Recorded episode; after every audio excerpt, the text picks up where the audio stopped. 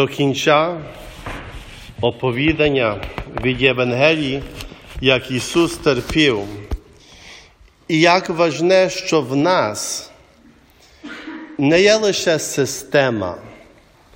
Молитва не є під якимось правилами. Роби це, це і це, і це станеться. Але ми проповідуємо живого Бога, що з нами говорить, з нами співживе і каже, ви будете моїми дітьми, я буду вашим Богом. І я буду робити, що я хочу. Ніхто Богові не може казати, що робити. Можемо просити, можемо благати і дати йому різні ідеї. Але мені здається, часом він більше радіє почути нас голос і нас бачити, що ми його шукаємо, ніж те, що ми просимо. Бо він добре знає, що нам потрібно, і дасть нам ще більше, ніж ми хочемо. Поговоріть з людьми, що довго жили на тому світі, як вони щиро молилися до Бога, чи Бог справді їм не дав більше, ніж вони просили.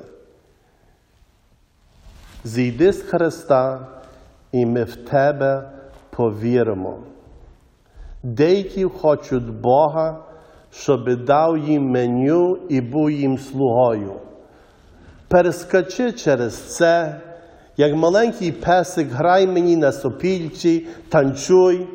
То не є Бог, то є якась іграшка.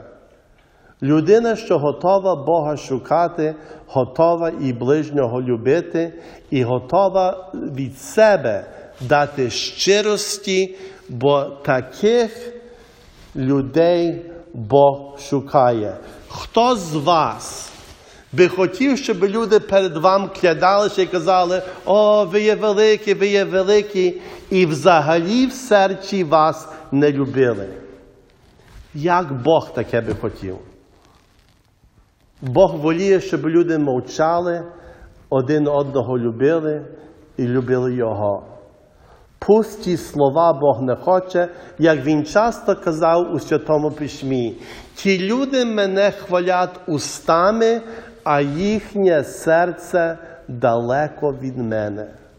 Дайте Богові своє серце, потім зрозумієте, що це є любити Бога. А все решта не потрібне. Дайте один одного і все життя наше Христу Богові віддаймо.